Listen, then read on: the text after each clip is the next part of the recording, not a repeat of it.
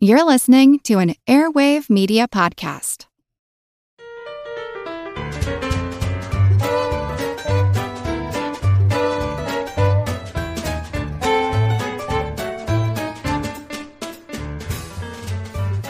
Hello, delicious, dexterous dukes and duchesses of the digital den.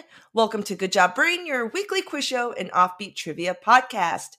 This is episode 228. And of course, I'm your humble host, Karen, and we are your verifiably va va voom vixens voracious for vocabulary and vuvuzelas. I'm Colin. I'm Dana. And I'm Chris. Without further ado, let's jump into our first general trivia segment Pop Quiz Hot Shot.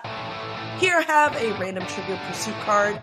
You guys have your barnyard buzzers, and let's answer some questions. Here we go. Blue Edge for geography. In 1978, which publishing magnate held a fundraiser to save the then crumbling Hollywood sign?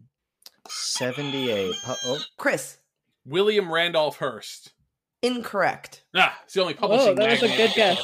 Think about the the West Coast. Uh, The West Coast. Colin, Oh, Hugh Hefner. there you go. correct. It is Hugh Hefner. Pink Wedge. Which African American actor won the Oscar for Best Actor in 2002? A feat that hadn't occurred since Sidney Poitier won in 1963. Colin.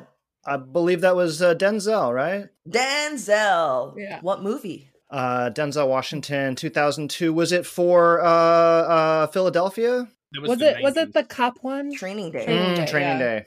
Yellow Wedge. Which company acquired Yahoo in 2016 for close to $5 billion? Ooh. Eh, Chris.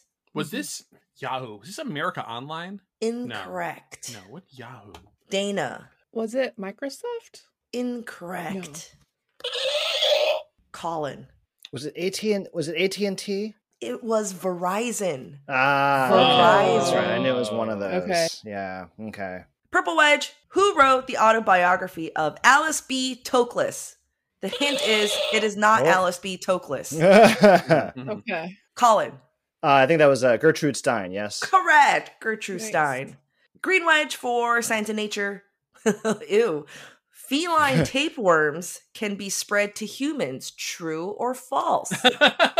Well, well, thumbs up for true, thumbs down for false. True, true, true. Colin, Dana, Chris. It is true. yeah, Gross. Uh, you could take Okay. a Gross. tapeworm and put it in a human. you, you can take Yeah. any worm and put it in a human. Put any worm in a human. Yeah. Last question, Orange Wedge. In which city does the oh god, we have so many tennis questions. All right. Colin, you're not allowed to answer. This is for All Dana right. and Chris. This is another tennis question. uh in which city does the first of the four Grand Slam tennis tournaments take place each January? wow. So Wow. which one? Which of the opens? Dana. Is it Sydney? Because it's summer in January? No? Mm. Okay. Oh, Okay. you are right that it's Australia. Oh, Chris? it is Australia, but it's It not is Sydney? Australia.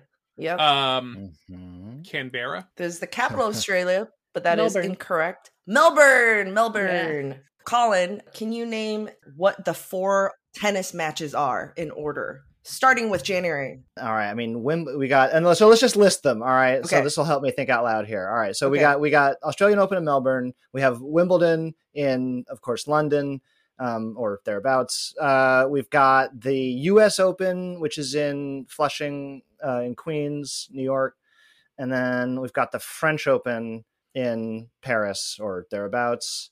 So man, okay, I feel like the U.S. Open is the last one.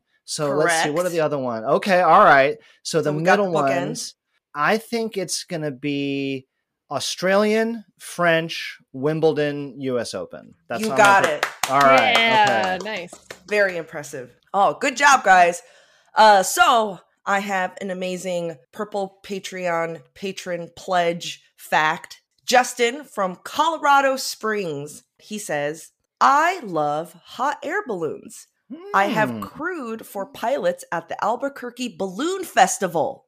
Ah. So here is his fact story. Justin says, when brothers Montgolfier were tweaking their hot air balloon design in 18th century France, they started doing test flights. After launching successful unmanned flights, of course, naturally, the next step was to launch animals. So they put a sheep, a rooster, and a duck into a hot air balloon and set it to the skies. The balloon rose to as high as like 600 meters and it traveled for like two miles uh, and landed safely in a field.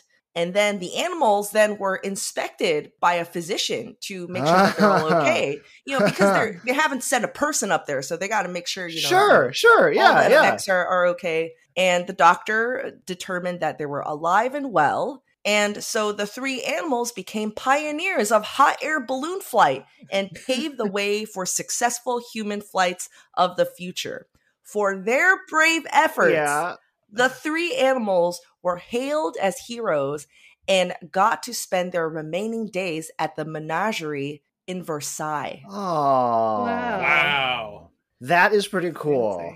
Fancy. Like, They have no I- idea what was going on. no, They're no, like, it was and- a scary day, and then we moved somewhere nice. It was cold.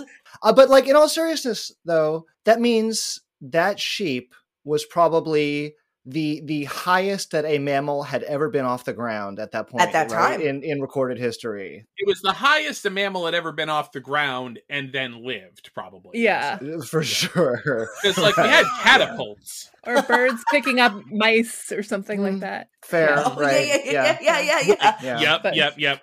I like these edge cases. All right. Yeah. The sheep was the edge case. yeah. I love Chris's murder mystery. the sheep was the edge case. I can imagine the cover already and those James Patterson with the long serif font. And it's like the Uh, shadow of a sheep. And yeah, it's yeah, just yeah, like yeah, peeking yeah. through a door or something. Yeah, through a door. Yes. Through a door. Red embossed letters. yeah. Mhm, mhm, foil, little foil effect. Uh, sheep was the edge case. All right. Thank you, Justin from Colorado Springs, for your wonderful hot air balloon fact. This week's episode, Colin, you chose the theme. I did. T- today's episode, lock and key. And give you guys a little behind the scenes here, dear listeners. You know, we uh, we try and generate these topics at least a few weeks before we sit down to record here. So we have we have a little you know group uh, Google Doc going where we sort of brainstorm the topics and sort of subtopics ideas, and then we sort of flesh it out from there. Lock and key just came to me and just almost in a flash, and I spilled out like twelve different subtopics that we could talk about. You know, anything from security to literal locks and keys, vaults, you name it. I thought that would be a fun topic for us. Um, I'm looking forward to what you guys all talked about here too. Well, this week is a terrible topic for me because I lose my keys all the time. This week, it's lock and key.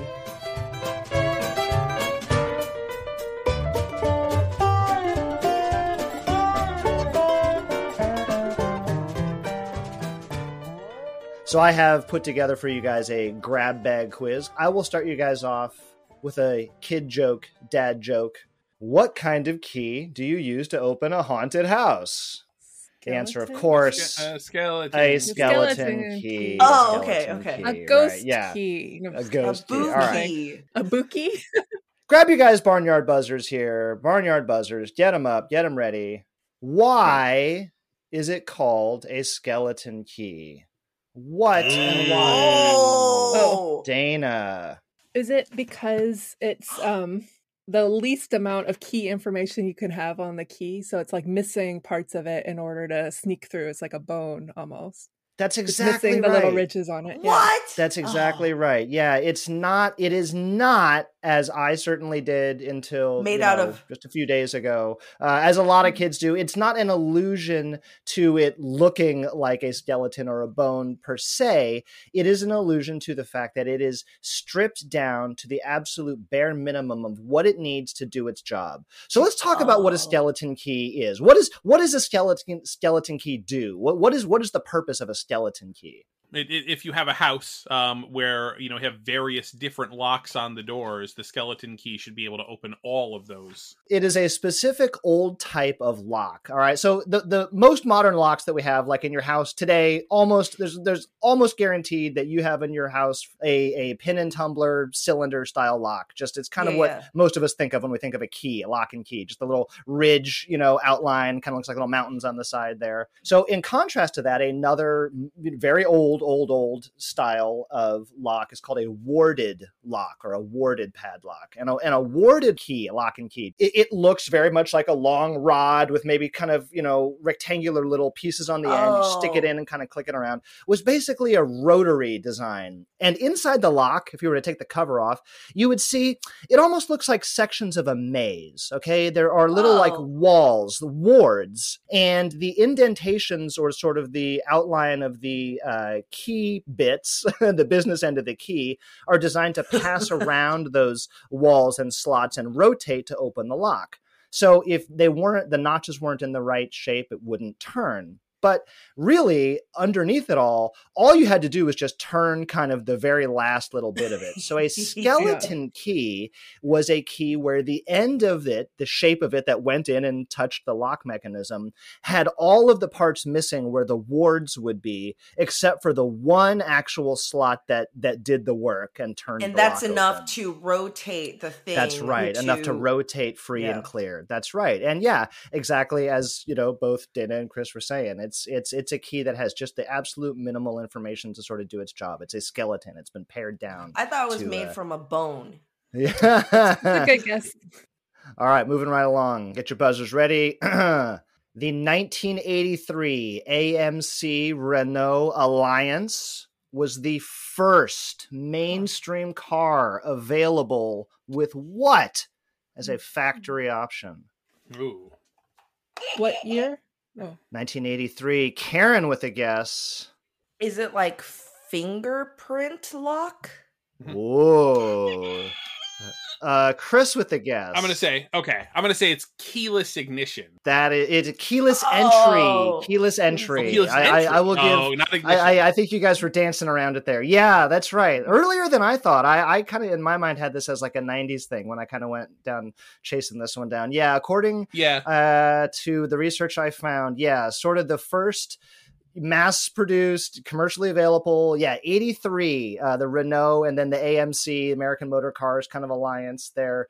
And it was a fairly budget car. I mean, you go back and look at this car and it's, you know, very nondescript. It's not like a luxury car by any means, but sounds like it was infrared at first as opposed to a radio signal. So you Sure. really kind of had yeah, to be yeah. pointing it at the car, you know? It's like, you know, like, Like, your TV the point? remote, Yeah. I guess. Like a, well, that you used know. to be video. You know, the earliest, uh, you know, video game wireless video game controllers were infrared. So it's like you had to point them at a receiver. and of course, what everybody does with their video game controllers is they always keep them oriented exactly p- facing the TV, right? So yeah. no problem there. I had a pair I remember real early on. My first pair of wireless headphones, way, way, way long ago, was IR based, and it was it was so it was so bad. It was it was like a nineteen dollar set of IR headphones, and I literally had to like I couldn't turn my head Yeah. more than like maybe a fifteen degree angle of arc, and or the sound would cut out. I was like, this this is go try to convince myself it's convenient. Yeah. you just can't move your head. In 1983, also 1983, a big year for this quiz. Yeah, we were hmm. one. 1983, the KBL Corporation of Massachusetts reached an agreement with DC Comics regarding the use of what trade name?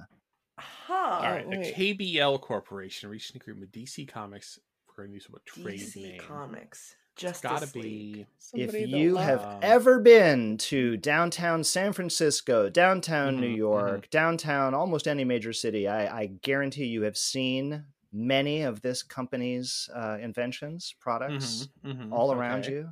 Was what was that to do with DC? Interesting. I think okay. I think this has to do with maybe armored cars. Um, Interesting. Oh, So what would that in a comic? Bat armored tumbler. car, trade no, name. no. I'm guessing that none of you know or live with uh, a bike messenger.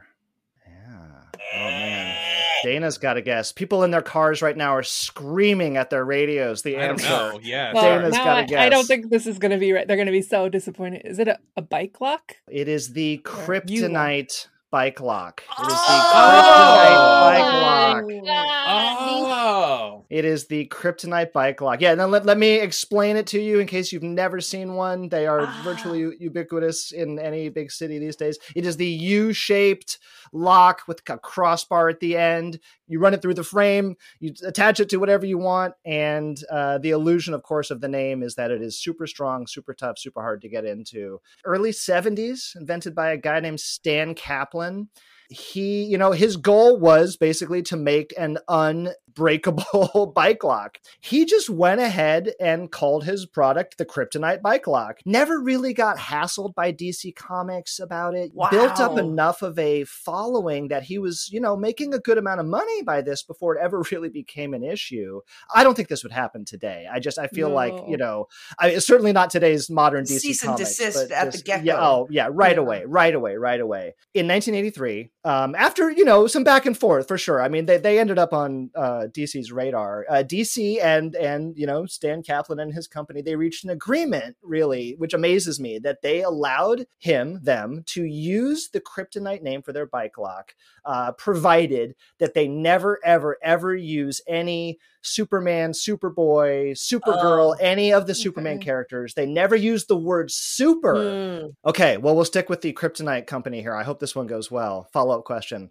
In 2004, the Kryptonite company was prompted to change their locking mechanism when it was discovered you could open a standard Kryptonite lock Oh. using what common item?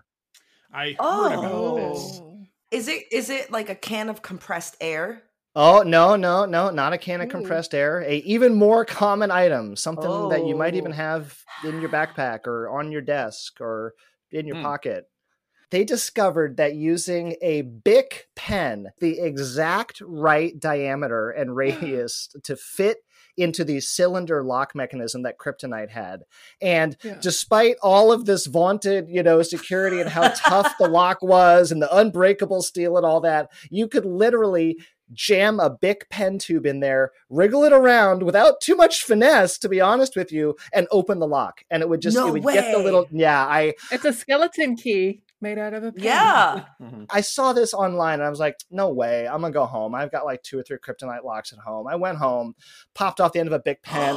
it did. It just it opened up. I just it took Oh me no! 20 seconds to open this this lock. I couldn't I really couldn't believe it. So they were obviously, I mean, you know, embarrassed by this.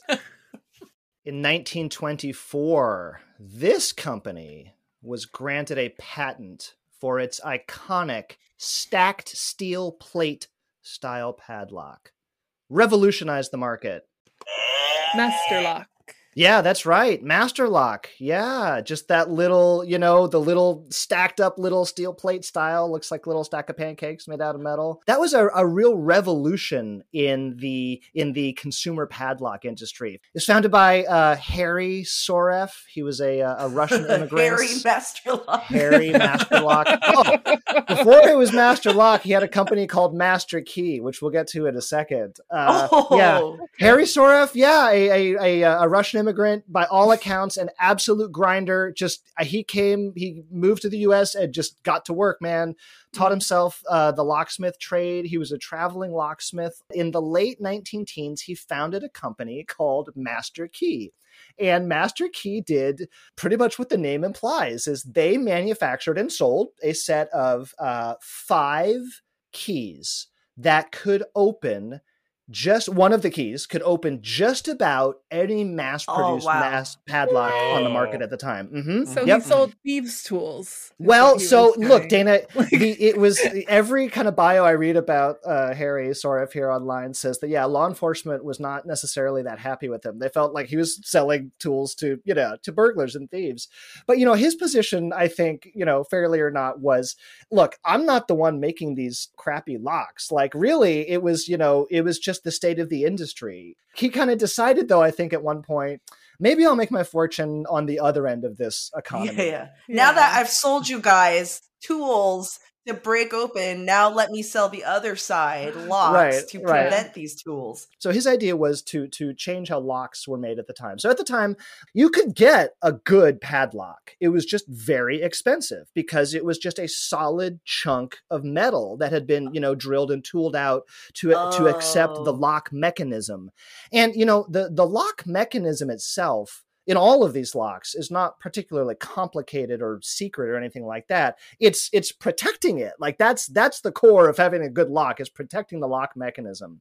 So most people who didn't want to shell out for an expensive padlock uh, would buy a cheaper lock which was a perfectly fine mechanism but it was just encased in a rather cheap metal sheet Mm. basically. And it didn't matter how good the mechanism was if you could just bash the hell out of it with a rock or Yeah. a hammer and just yeah crack it open. So Harry Soref's idea was okay, instead of the expense of, you know, casting and drilling something out of solid metal, what if we had lots of little steel plates and just stacked them up together and riveted them together and had them, each one was carved out to have the space for the mechanism. And it was much cheaper to produce, very strong, very Yeah. durable. I mean, as I say, this was mm-hmm. 1924. You can go to the store today and buy these little stacked steel plates, you know, style locks. It's a great, great, great design, heavy duty. Master Lock eventually became extremely, extremely popular. Of course, for your high school locker, the little combination. Oh. Oh, oh yeah, yeah. That's a recurring dream in, in high school and Forgetting the combination. Forget- forgetting to not know- it. It's like, Oh oh, my what's the combination of this?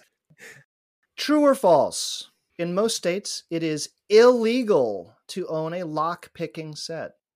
Oh. Wait. Uh, Chris. False. I feel like you have to be able to own a lock picking set to, you know, to pick locks when you if you need to. And there's, I mean, there's literally there's people you can hire. No, I think it's true that you can't have it. Like you can get in trouble if you're caught with a lock pick, lock picking set. Uh, in the strictest, strictest answer, true, false. The answer is false to my question. False. In most states, it is in fact legal to own a lock picking set outright. There are a handful of states where it is illegal or it gets more complicated. And here's where it gets complicated. And I'll use our own great state of California as an example. We're, we're Oh. a very classic, typical example of the laws here. Uh, it is perfectly legal to own a lockpicking set on its own. It is not legal if you are in possession of a lockpicking set in commission of a crime or with intent to commit a crime. Okay, okay. If I, you know, run into you on the street and you're just carrying a lockpicking set in your backpack, you know, that's fine. If I catch you breaking into the front door of my building and you've got a lockpicking set in your backpack, that is now a separate, uh, a criminal charge there. Right, right. Okay. okay. I Um, see. Mhm. I found an entry here. This is the uh, California Penal Code here I'm looking at. Penal Code, Title 13, Chapter 3. Here's a great term for you guys. Chapter 3 Burglarious and larcenous instruments and deadly Ooh. weapons. I really like Burglarious. I like burglarious. Burglarious. Yeah. It's not hilarious, it's burglarious. Burglarious. it's burglarious. Listen to this. All right, so this is uh this is uh uh, uh section here. What do we got? Uh, this is four six six. Every person having upon him or her in his or her possession a picklock, crow, keybit, crowbar, screwdriver, vice grip pliers, water What? pump pliers, slide hammer, slim jim, tension bar, lock pick gun, tubular lock pick, bump key, floor safe door puller, master key, ceramic or porcelain spark plug chips or pieces, or other instrument or tool with intent feloniously to break or enter into any building to define. That is what constitutes a burglarious uh, or larcenous instrument or tool. Uh, yeah, and that is a misdemeanor. They sound like skateboarding tricks. Like It does, right? The Skater. tubular lockpick, the bump key, the floor safe door puller. Bump key. Yeah, exactly. Yeah, Yeah. Yeah, Did you guys see that Tony Hawk? Yeah, he was the first one to pull off a floor safe door puller in competition. Yeah. yeah, yeah, yeah. It was, it Sounds was like a burglarious. Um, all right, I'll close you out here with the last one. Why is the vault in a bank called a vault? Why is it called the vault? The big room where you walk in, keep all the valuable stuff, thick doors. Why is it called a vault? Okay, well we have we have gymnastics event. Right. Vault thing. Vault. Ah. Well, there's also pole vault. So in the sense of jumping, right? Hmm, hmm, hmm, You Mhm, can't mhm. jump over it. hmm. you can't jump into it. It is because uh, historically the early the early vaults were down in the basement or underground where there were vaulted ceilings. It was just how the Oh. multi-level buildings were constructed, and Oh. it was the safest place of the building. Yeah, so it kind of just sort of Mhm. stuck with the name of the room, even isn't even if it isn't literally with vaulted ceilings or Oh, uh, down underground anymore. That makes sense. Uh, even though it kind Okay. of still is for a lot of places. Uh, you guys know Underwriter Labs, kind of the the institute that does a lot of uh, testing of safety testing and fireproofing and you know all kinds of Oh, things. The related to- UL symbol. yeah, the UL symbol. That's right. That's right. You see Mhm. on so many consumer products, UL Underwriter Labs. They certify a whole just huge range of you Oh. know codes and and uh, performance standards for almost everything. One of the things that they provide certification for is vault specifications in the US at least. And they grade the vaults on how long it would take to break into. Oh, It's not, yeah, that's how your vault is graded. Like you might have, you know, a 30 minute grade bake vault. Like if you assume like a dedicated team is trying to break into, burgle your vault, uh, how long, how long can this thing hold them off? And that's how they used to grade them. And I well, they just must have like a bunch of experts as their QA. wouldn't that be the most Mhm. fun job seriously to be on what do you do well i'm on you know i'm on the vault testing team for underwriter labs i i break into vaults for a You living, become a yeah. white hat. Safe yeah, Yeah, yeah, yeah. exactly exactly okay well good job guys Mm. good job well done All right, uh, let's take a quick break and we'll be right back. When you need mealtime inspiration, it's worth shopping Kroger, where you'll find over 30,000 mouthwatering choices that excite your inner foodie. And no matter what tasty choice you make, you'll enjoy our everyday low prices, plus extra ways to save, like digital coupons worth over $600 each week. You can also save up to $1 off per gallon at the pump with fuel points. More savings and more inspiring flavors make shopping Kroger worth it every time. Kroger, fresh for everyone. Fuel restrictions apply. Traffic jams, tailgating, pileups. Ugh, the joys of driving. How could it get worse? The federal government wants to have a say in what you drive.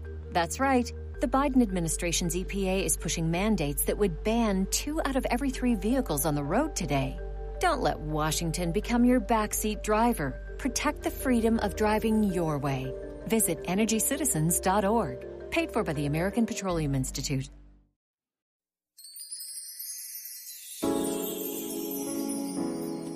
You're listening to Good Job Brain. Smooth puzzles, smart trivia.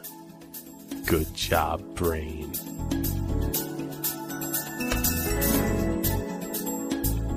And we're back. You're listening to Good Job Brain, and this week we're talking about things that are locked up. Well, speaking of vaults, uh, things that are locked up securely in vaults, uh, when you know, whenever I think of something like locked up really tightly, as securely as possible, or you know, certainly us here in the United States, you might think of the expression like, "Oh, that they've got that locked up tighter than Fort Knox." Um, Yes. or or possibly Yeah. the expression like, uh, "Whoa, I would I wouldn't do that for all the gold in Fort Knox." yes Um, Yeah. yes So yeah, so let me let me ask you, what what is what is Fort Knox? I believe Fort Knox Yeah. is where they stored all of our country, like the U.S. government, federal government's gold, and that that was the gold that backed all of our currency, right? Uh, Mhm. until we went off the gold standard. Okay. If you were to define Fort Knox, you would define it as a big building in which a whole lot of gold is stored on behalf of the United States of America. Well, you know, when you say it that way, I guess I guess you're really. I guess you're making me think. Yeah, I Mhm. guess I would Uh-huh. have to say, yeah. Where where is it? I don't know. what, I guess, what is it? Where is yeah. it? What is Fort Knox? Does anyone want to guess why it's called Fort It's Knox? a military. Uh, It's an army Yeah. base. Fort Yeah. Knox is an army base, a fort, uh, just south of Louisville, Kentucky. Okay. Mm. Oh, Fort Knox is a big army base. About during the day, there's about 25,000 people there soldiers, civilians, and family members of the soldiers that are stationed there. The funny thing about Fort Knox is that not in Fort Knox, but right next to Fort Knox, like across the street from Fort Knox, is a building called the United States Bullion Depository. So in Oh. a sense, we think about all the gold in Fort Knox. There is technically there is no gold in Fort Knox. It's across the street. Um, it's across the street. It's actually at the intersection of Gold Vault Road and Bullion Boulevard. That's the street address. okay. Practically inviting you to come. Come on down. To, just we're at the intersection of Gold Vault Road and Bullion Boulevard. Whereas in reality, they absolutely do not want you going there at all. Um, so yeah, in the United States Bullion Depository, the only thing it's this building. It looks like a big bank. You know what I mean? Except for it has uh, guard towers on all four corners of it. And inside this incredibly secure facility is stored half of the United Oh. States holdings of gold. Oh. Half Oh. of it. Uh, there's two other there's at, at West Point and I believe Denver is the other facility where the Ah. other other bars of gold are stored. But Fort Knox has well over it really has over half. It has a lot of gold. It is just a storage facility. They don't do any other business out of there. Hmm. It is just a facility with a vault full of gold bars and some other things. Historically, uh, like during I believe World War II, they moved the Constitution there. They moved. uh, They've they've had Ah. other stuff stored there if they ever needed to keep it in storage. And the thing is, it's it's not coastal. It's very far away from like where Oh. other landing armies might land. It's in Kentucky. You know what I mean? It's it's even even the Mm. location. That's another element of how secure it is. I should say, by the way, even the United States Mint, if you go to the official page of the United States Bullion Depository, even they occasionally call it by the nickname Fort Knox. Like everybody kind of calls it that. It is currently home to 147.3 million ounces of gold and one penny. oh, is the penny like a really special penny? What's the penny? Oh, it, Karen, it's it must be a very special penny. Is it the one from UHF? the Weird Al movie? That's the one. You're just gonna have to keep thinking about what penny it could possibly be. I mean, I can picture like a one ounce gold coin. Like I, I have, I've held a one ounce gold coin, and there's how many? A hundred and something million of those. Yeah, there's there's fewer of the uh, there's fewer of the gold coins you might think because actually a lot of the gold that's the the gold bars in Fort Knox they they were derived from melting down the gold coins, the gold U.S. Mm. coins Oh. people actually used to use. Uh, I'll get to that in just a second. 147.3 million ounces of gold, approx. Mm. Now, the price of gold on the day we're recording this is um, $1,979.20 an ounce. So, and I pray that I did the math right here. That means it is two hundred and ninety-one billion five hundred thirty-six Whoa. million one hundred and sixty thousand dollars worth of gold in Fort Knox. Wow. So why do we have all this gold? Colin kind of alluded to this. This is basically in this is like in case our currency fails, right? The United States currency used to be on the gold standard, meaning that like it was all based on we only issued as much currency as we had gold, literal gold Mhm. To back it mm-hmm. up. Now, if that was a gold coin, you were holding the gold, you know? When we got off what was called the gold standard, that basically meant that now all of the money in the United States was worth something just because because we said it is because we, say all so. just ag- we all agree that it is Okay. and if anybody were to ever disagree you know that would be extremely bad um so we've got this strategic reserve in case our currency like it, it- it- like if it does fail we at least have something to kind of to back it up right so the U.S. Bullion Depository, nicknamed Fort Knox, uh, is is indeed reputed to be the the most secure place in the world, and I Hmm. really wanted to like have a, a big discussion with you all about like all the different security systems that are in place yeah, yeah, um, yeah. at Fort Knox. So here we go.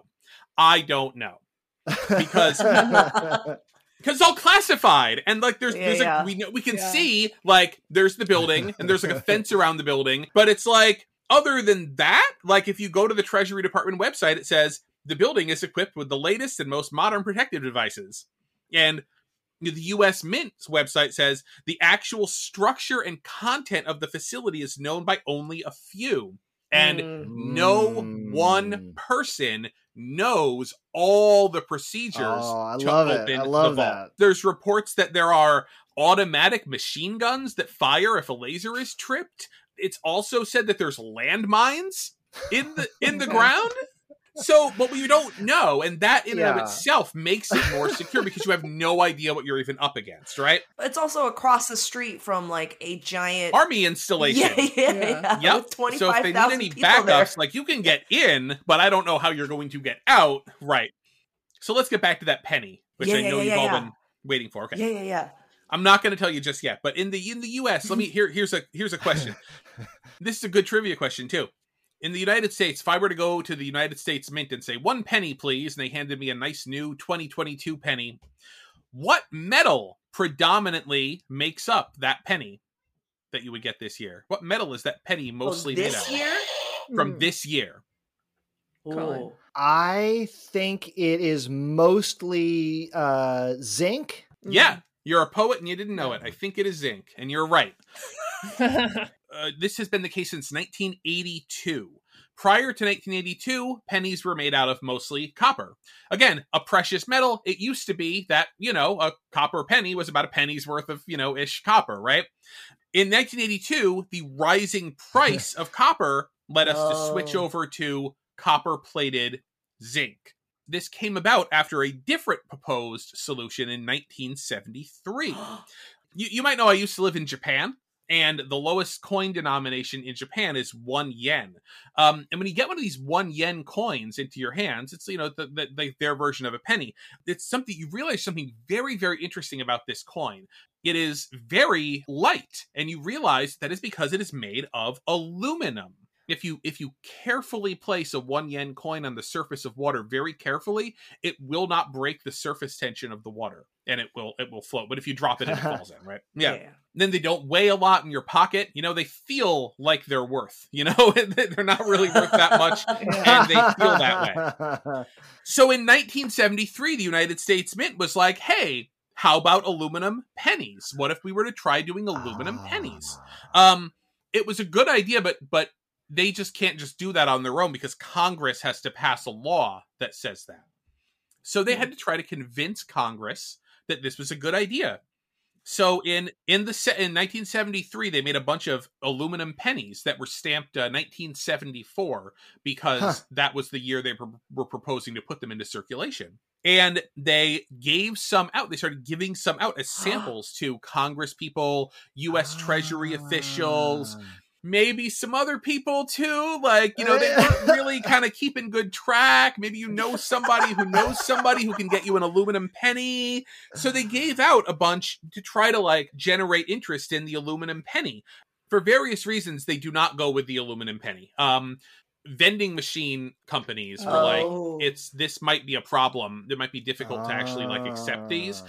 Additionally, even uh, doctors were like, you know, kids ingest coins a lot Oh. and um it's Oh. hard to find aluminum on an x-ray i'm not really Oh sure how big of a problem that really would have been but you know that was that was one of the things that was raised and they didn't do it so the mint is like oh okay oops can you give us back those 74 pennies and they they, they got some of them back but they again they had been a little loosey goosey about who was getting them so they actually didn't get them all back. So right now there are three of these that are out there that are that are known about, or there are three surviving ones that are known about.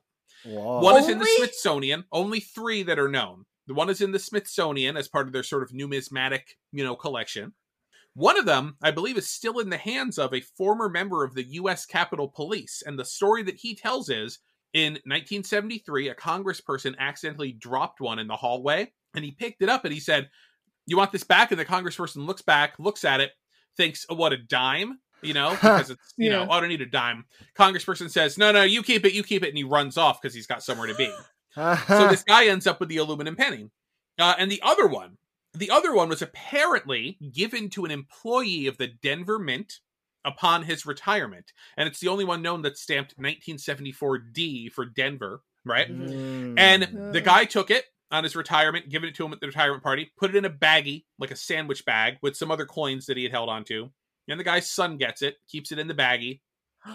Decades later, the guy's son like looks at the oh, I should probably try to like sell these old coins of my dad's, you know, and finds out what it is. And this is this is in the year 2014. Heritage Auctions, the big pop culture auction yeah, house, yeah. with coins, comic books, video games, all that kind of stuff, he's going to auction it through Heritage, and they make a big deal about it. We're going to auction Huh. a, a 1974 aluminum penny. It's going to be huge. It's probably going to go for millions of dollars to coin collectors. Right before the auction, the U.S. Mint says the government comes in. and is like, ah, this is government property. You don't. we need this back. Like you don't get to have this. Sorry.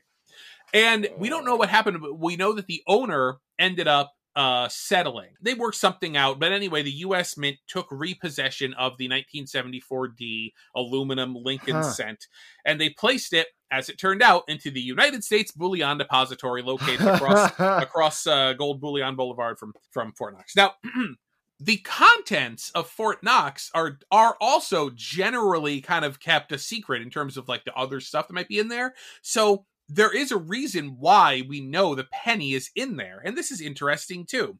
And it kind of leads to another interesting fact about Fort Knox, which is that you can visit Fort Knox, the military fort, but the United States Bullion Depository is is not open to visitors. There's Yeah, no yeah. way you don't even get Mhm. close to it at all, unless you have, or unless you're like the VIP of VIPs or have a really serious in. there have been in the last century, civilians have been inside the vault, like a reported three times. Like FDR went in there in 1943. Huh. In 1974, there was a conspiracy theory circulating that there was no more gold in Fort Knox because nobody had been in there or seen it. There, was a congressional delegation, including some members of the news media, who went into the vaults to do sort of a formal inspection to Oh see, my yep, gosh. that gold's still there. Yep. And that and that was the last time. 74 was the last time until 2017. Oh. What Mhm. happened in 2017 was, you'll never believe this, was a little bit of a governmental scandal because then Secretary of the Treasury, uh, Stephen Mhm. Mnuchin, decided that as part of his official duties as Secretary of the Treasury, that he needed to go look at the gold. Just, you know, just needed to do it. Yeah. Yeah, he he Yeah. needed to go. He just needed to go down there and check it out. Now, no Secretary of the Treasury had felt this need since 1948, but he was like, you know what? I should really go check this out. You know, Yeah. and and my wife needs to as well. Um, and sen- and and you know, it's in Kentucky, so Senator you know Mitch McConnell from Kentucky, he he should go too. And then and then the governor of Kentucky, well, he, he can come along. right, right. well. I, you know, I, I should really. you know, and uh, you know, and this other guy from Kentucky and this other person from the Treasury, they they, they got to go look at it too. And uh, we got to take a military plane because I mean, how do you get to Kentucky? We'll just have to take this. Uh, we'll just have to take this this uh this this Gulfstream, you know. And so they went and they had a grand old time going down to the vault. Getting their pictures taken in front of stacks of gold bars, writing their little names on the wall because they were there. And oh, it just so happened, coincidentally, that this trip was on August 21st, 2017. That was the day of the total eclipse of the sun. And it just so happens that, you know, that that the United States Fort Knox is basically just off the path of totality. So it was a it was turned out that it was a really good Mm. you know way of of viewing the eclipse that they were like no no no we're not actually interested in that oh okay sure but it was kind of a head scratcher like hmm why why did you go why were you there again can you explain like what the purpose of this trip was um so people filed a freedom of information act uh, request to find out why it all happened and oh look there's some pictures of of of him and his wife watching the eclipse from fort knox where they're got their little eclipse glasses on and everything which is i mean to be fair at least they were wearing eye eclipse protection. glasses Yeah. So the itinerary was actually where things get interesting because they viewed an empty vault compartment so they could get a sense of what it was like empty. And then they also took them to a separate vault compartment in which they stored all the other stuff that is not just bars of gold. And in this compartment were all these things are actually kind of interesting 10 1933 double eagle gold coins these were never officially Oh. released these were also things that somebody ended up with and the us mint was like nope you got to give it back Yep. 20 Sacagawea gold dollar coins. Not the not the gold colored do- the Sacagawea dollars, but actually ones that were actually made out of gold that that had Oh. been to space. Oh. They were taken up on a NASA mission to space. Um, and those were those were in the depository. And one 1974D aluminum penny listed on the I, you know listed this is in the Freedom of Information Act, you know, sort of dump incredible. of like what happened Incredible. So, so really the phrase should not be I wouldn't do it for all the gold in Fort Knox. It would be I wouldn't do it for all the gold and the single aluminum penny in the United States bullion depository adjacent to Fort Knox. So get it right. Is there a, a valuation of that aluminum penny? Like, how much would it be worth? Um, I mean, it would go. It would. It would go for millions of dollars. It's. It, it's hard to say because you, you get to that point where it's like somebody. I mean, it's not just like people who collect coins, right? I mean, there's also all kinds of like, um, you know, like hedge funds and things like that. Like some of their Yeah. money is kept in in coins. So I mean, who knows what might happen if um two of those hedge funds started competing over who gets to own Mm, this? It really the sky is kind of the limit. Right. Mm. Just if they were interested in flipping the coin, if you will, Chris. Yeah. no, Um, I will not. I I uh, gosh. I want to see a heist film about a team breaking in to steal the penny, not to Just steal the, the gold. penny. I want to see Walk like yeah, all the the, Yeah. one penny heist. Yeah, I want to see like that's their mission. You know, and like little little tiny duffel bag carrying it away. I think we talked about the best way to get it out is swallowing it because it doesn't show up on X-rays. yeah, you're right. Oh, you can't Already. eat it on an X-ray. Yeah. That's right. Oh my gosh. That's Oh brilliant. We're halfway there. We almost got it, guys. the One Penny Heist by Colin Felton. the follow-up to "The Sheep Was the Edge Chase" by Yeah. Uh, Are you looking for a podcast that your whole family can enjoy that asks the deep philosophical questions like Do trees fart? If you are, then you'll love Tumble, a science podcast for kids. I'm Lindsay. And I'm Marshall. Join us as we explore stories of science discovery from butts to animals, dinosaurs, astronomy, and everything in between. You'll love these stories, and you'll learn something new. Find and follow Tumble Science Podcast for Kids wherever you get your podcasts or at sciencepodcastforkids.com.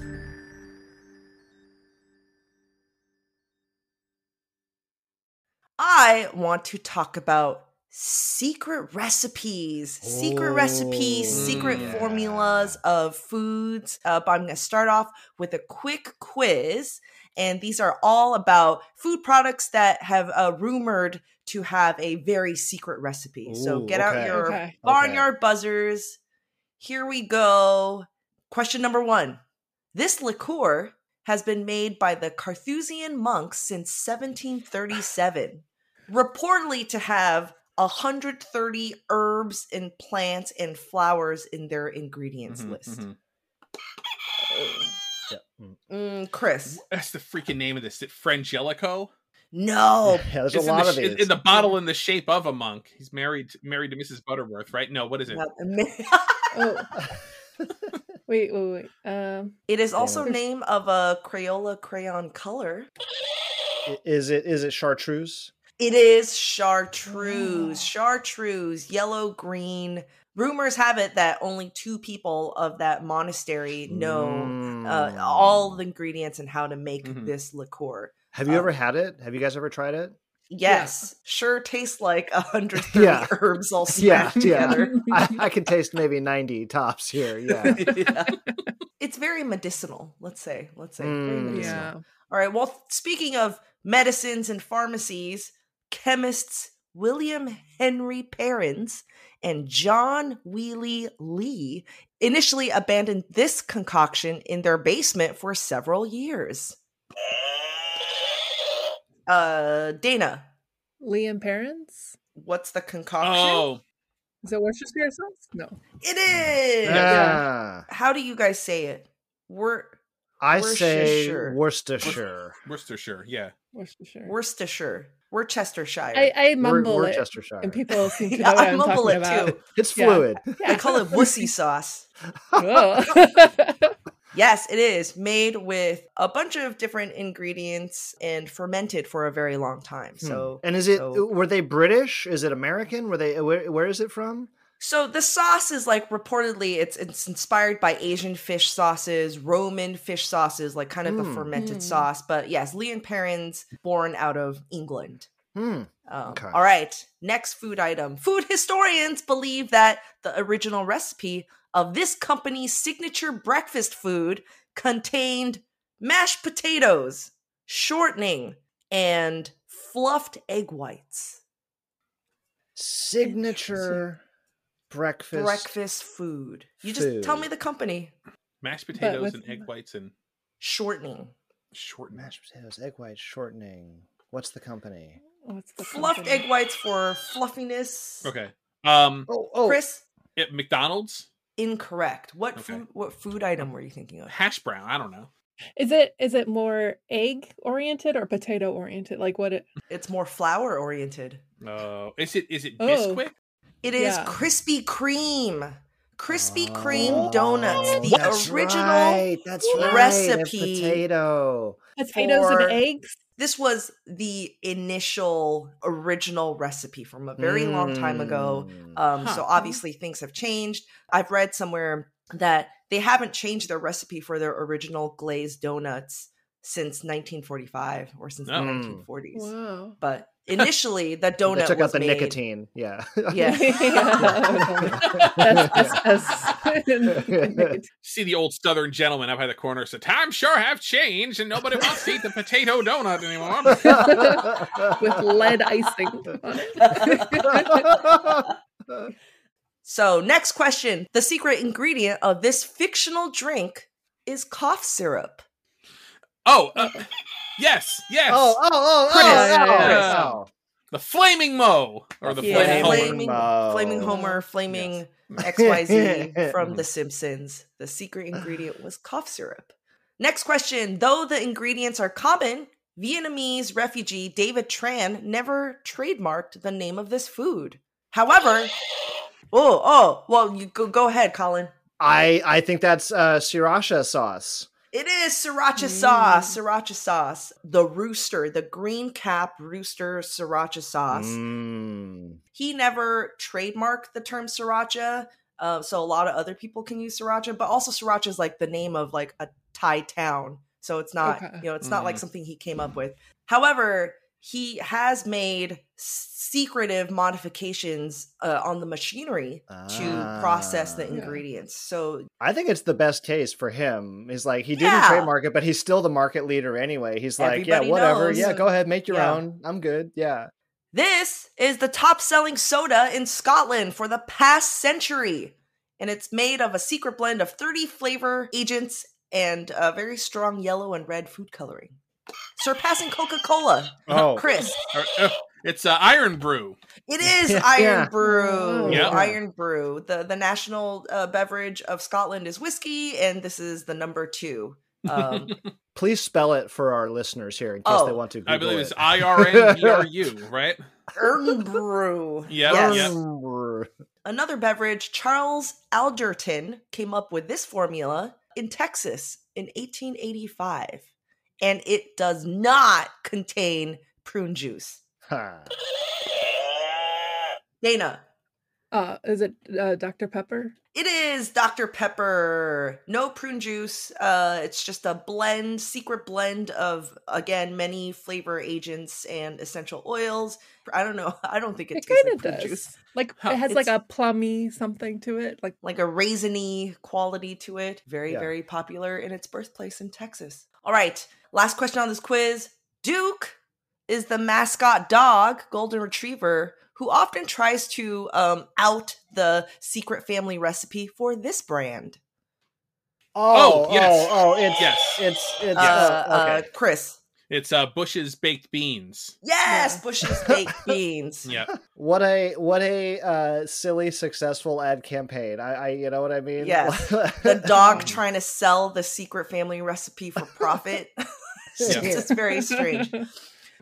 So I do want to talk about secret recipes and how companies go and protect their secret formulas and recipes and ingredients or however they process it. And growing up, we've heard a lot of myths and legends surrounding the KFC formula, the Mm. Coca-Cola formula. Mhm. No, only two people in the company know half of the that, recipe. yeah. And they weren't they allowed to like fly fly, on the same together. plane. Right? Exactly. I always right. heard that. I was like, I don't know. It makes for a great story. I don't know if that's true or not. the secret recipe the paper is split into many pieces and given to different people you know people around the world and they must it's just it's very theatrical but are they true and the answer is they're true-ish um so for example coca-cola the company does actually have a rule about only two or a few executives knowing the formula. But Hmm. it's not like one person knows half and the other knows half. Like they they do know how to independently of each other they do know how to make coca-cola or you know they've remembered the recipe just in case if anything happens. Kfc their spice mix is mixed in three different facilities. Is that because that's just how food production works or is that like really like trying to protect a secret and so so much of this is marketing and and generating this feeling of mystery and mystique. Because in the end it kind of doesn't matter. I mean, you know uh, there's there's a lot of like colas on the market that taste pretty much like coke but it's not going to it has nothing to do with like the um you know nailing the flavor exactly and everything to do with the branding right? Yes or, or yes. KFC, like people aren't going to just stop. If somebody, if somebody, ha- oh, my, my chicken tastes exactly like KFC spices, people are going to like stop going to KFC.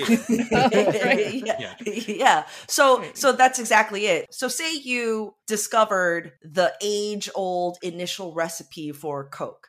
W- eh, w- You know, what are you yeah. gonna do? What are you going to do with it? Right. You have to go exactly. get some. Co- you have to go get some cocaine first of all Yeah. to make it work. obviously gonna- ingredients have changed you know the way to Yeah. process ingredients have changed the scale Yeah. of production have changed That's so like really yeah. actually a lot of companies proudly display the first initial recipe somewhere like coca-cola actually does have a like a, a museum experience where they built like a big fake vault and they Hmm. have like the recipe in like glass enclosures and stuff and like Chris Yeah. said, okay, so you you've made your K, you know, you made fried chicken that tastes exactly like KFC and it's delicious. Oh, do you have the distribution methods? do you have the mass right. production methods? Do you have the brand recognition Yeah, of Coke? Totally. And and to Dana's point, in Maywood, New Jersey, the city of Maywood, uh, stands one chemical plant, and that is the only place currently that has the possesses the necessary permits from the DEA and the government to import cola leaves from Peru, remove the cocaine from the leaves, and the cocaine free extract is exclusively sold to Coca-Cola Company.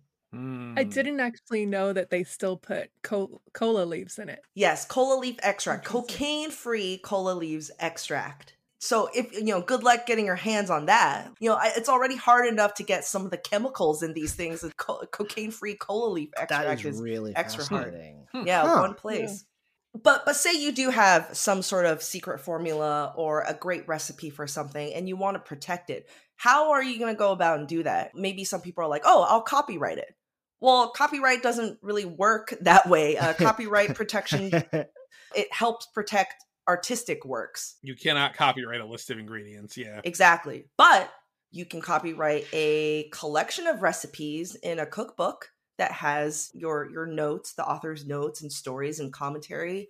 So you're like, okay, well, I can't really copyright this recipe. Well, let's trademark it. Well, trademark doesn't work like that. You trademarks are to protect names or brands or logos. Um, do you guys remember Dominique Ansel, the bakery in New York Yeah, City? the They they invented the the cronut. yeah. Mhm. So the Mhm. Cronut name is obviously protected. You Right. see a little mark now, the Cronut. No one can call it a, a Cronut. Uh, People call it the other stuff like a Right. or like but a, you can know, go to Safeway and buy their version of it in their bakery. Croissant donut. Yeah, that's exactly. right, Yeah. right. Yeah, yeah. yeah. There's no Um, protection against somebody reverse engineering your recipe. Yes, basically. Yeah. exactly. Well, let's patent. I got this recipe. I'm going to patent my recipe. Okay, well, patents is all about novelty and originality and inventing something that never really had a, a precedent before. So there have been food patents, but mostly in like the method of preparing food Mhm. that is really Process. revolutionary. Processing. If you get a patent, that's out in the open for the public to see. So that's right. so right. then other Right. people are going to see all your info if you can, if you decide and can and get a patent.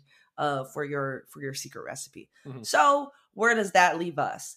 Most companies and most people who have like secret formulas or secret recipes, they classify it as a trade secret Hmm. Mm. insider knowledge that gives your business an advantage. And there Mm. usually is a monetary value assigned to it. And so that's where a lot of the protection comes from. So to enforce the secret, this is why maybe if you go visit Coca-Cola, you know, the kitchen or whatever the labs, you have to sign NDAs. People who Mm. work at these companies have to sign non disclosure agreements or other contracts or confidentiality agreements. And you just have to enforce it with a lot of legal paperwork.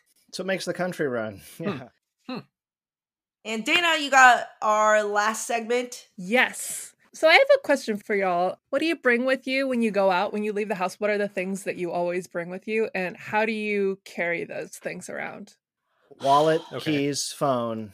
Those are Mhm. the three. I Mhm. say I say it to myself in my head every time I step out the door. Wallet, keys, phone, and it's Yep. I have my pockets. Pre-pandemic, I used to have like uh, coins in my in my my pocket with my keys. Yeah, but like you know whatever coins I was using. But then we kind of like I I don't know. I don't pay do cash mean? for anything anymore. you know? Exactly. We- it's Yeah, like yeah. we we order everything, and it's not like I'm going. uh, I'm like like going physically to a lot of stores and buying things in cash. So now it is just keys, wallet, cell phone. I have a purse, and in my purse, I have toys for my kid when we go out somewhere. I have tissues and cough drops and sunglasses Wow. and a bunch of mom Oh, stuff this is in it's there. the full mom purse now, right? Yeah. exactly. Where you're just like, oh, were you hungry? And like you pull a sandwich There's a out of in there.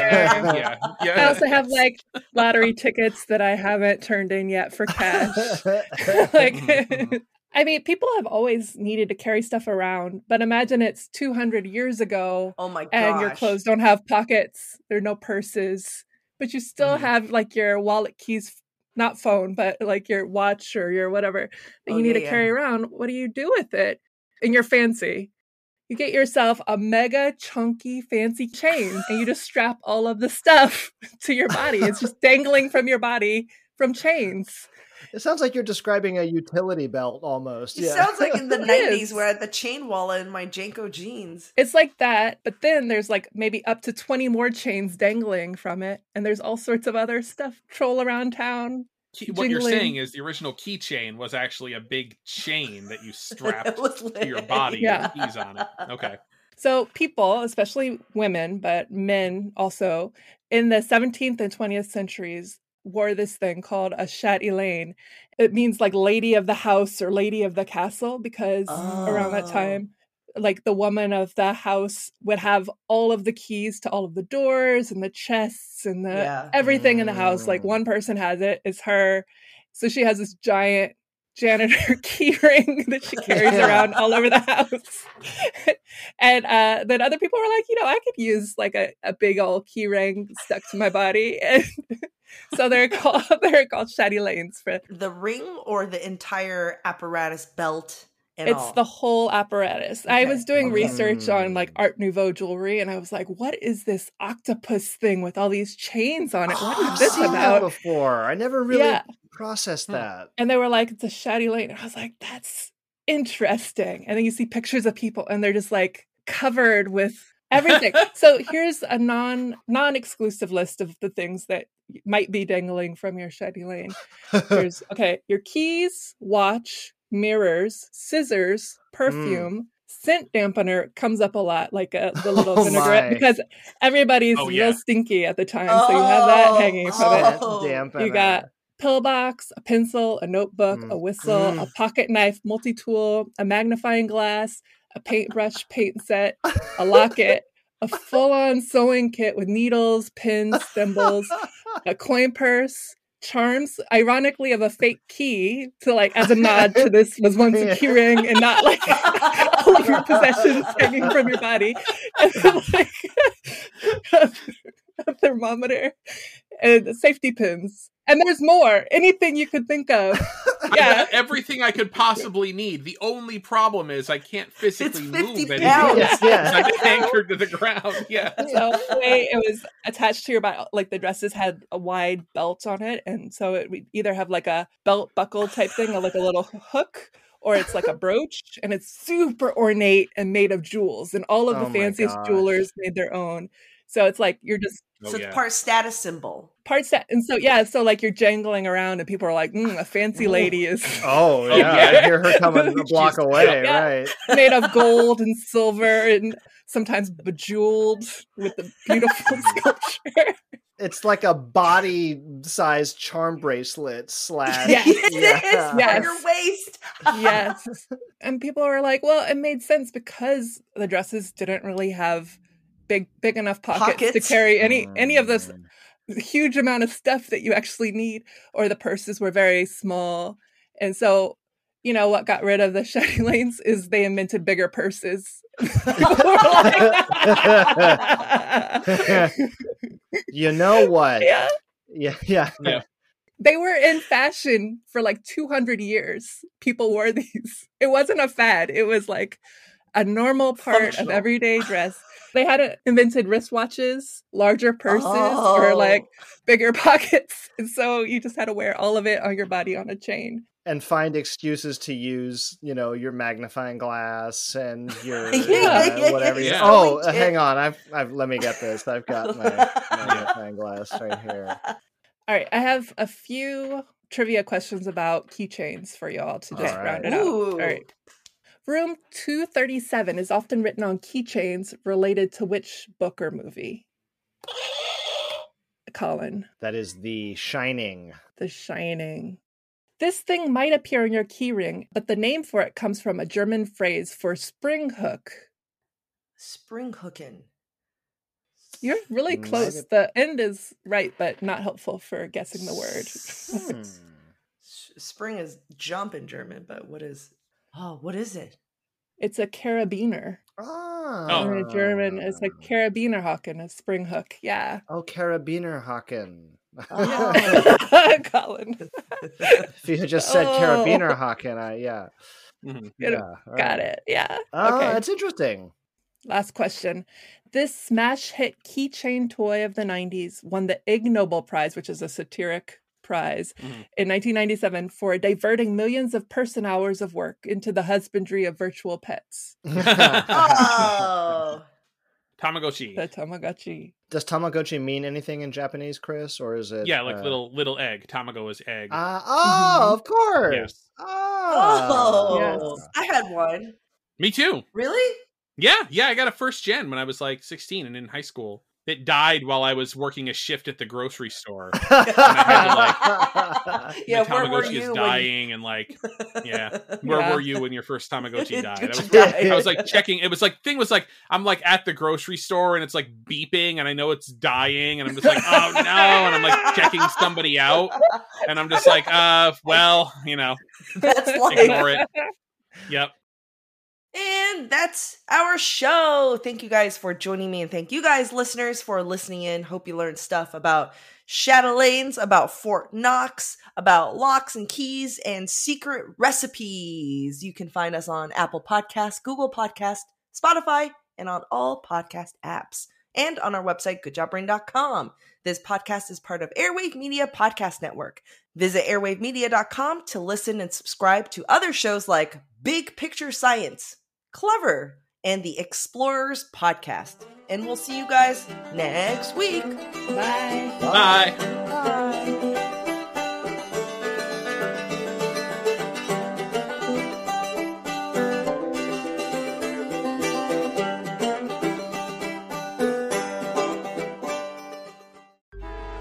Traffic jams, tailgating, pileups. Ugh, the joys of driving. How could it get worse? The federal government wants to have a say in what you drive. That's right. The Biden administration's EPA is pushing mandates that would ban two out of every three vehicles on the road today. Don't let Washington become your backseat driver. Protect the freedom of driving your way. Visit EnergyCitizens.org. Paid for by the American Petroleum Institute.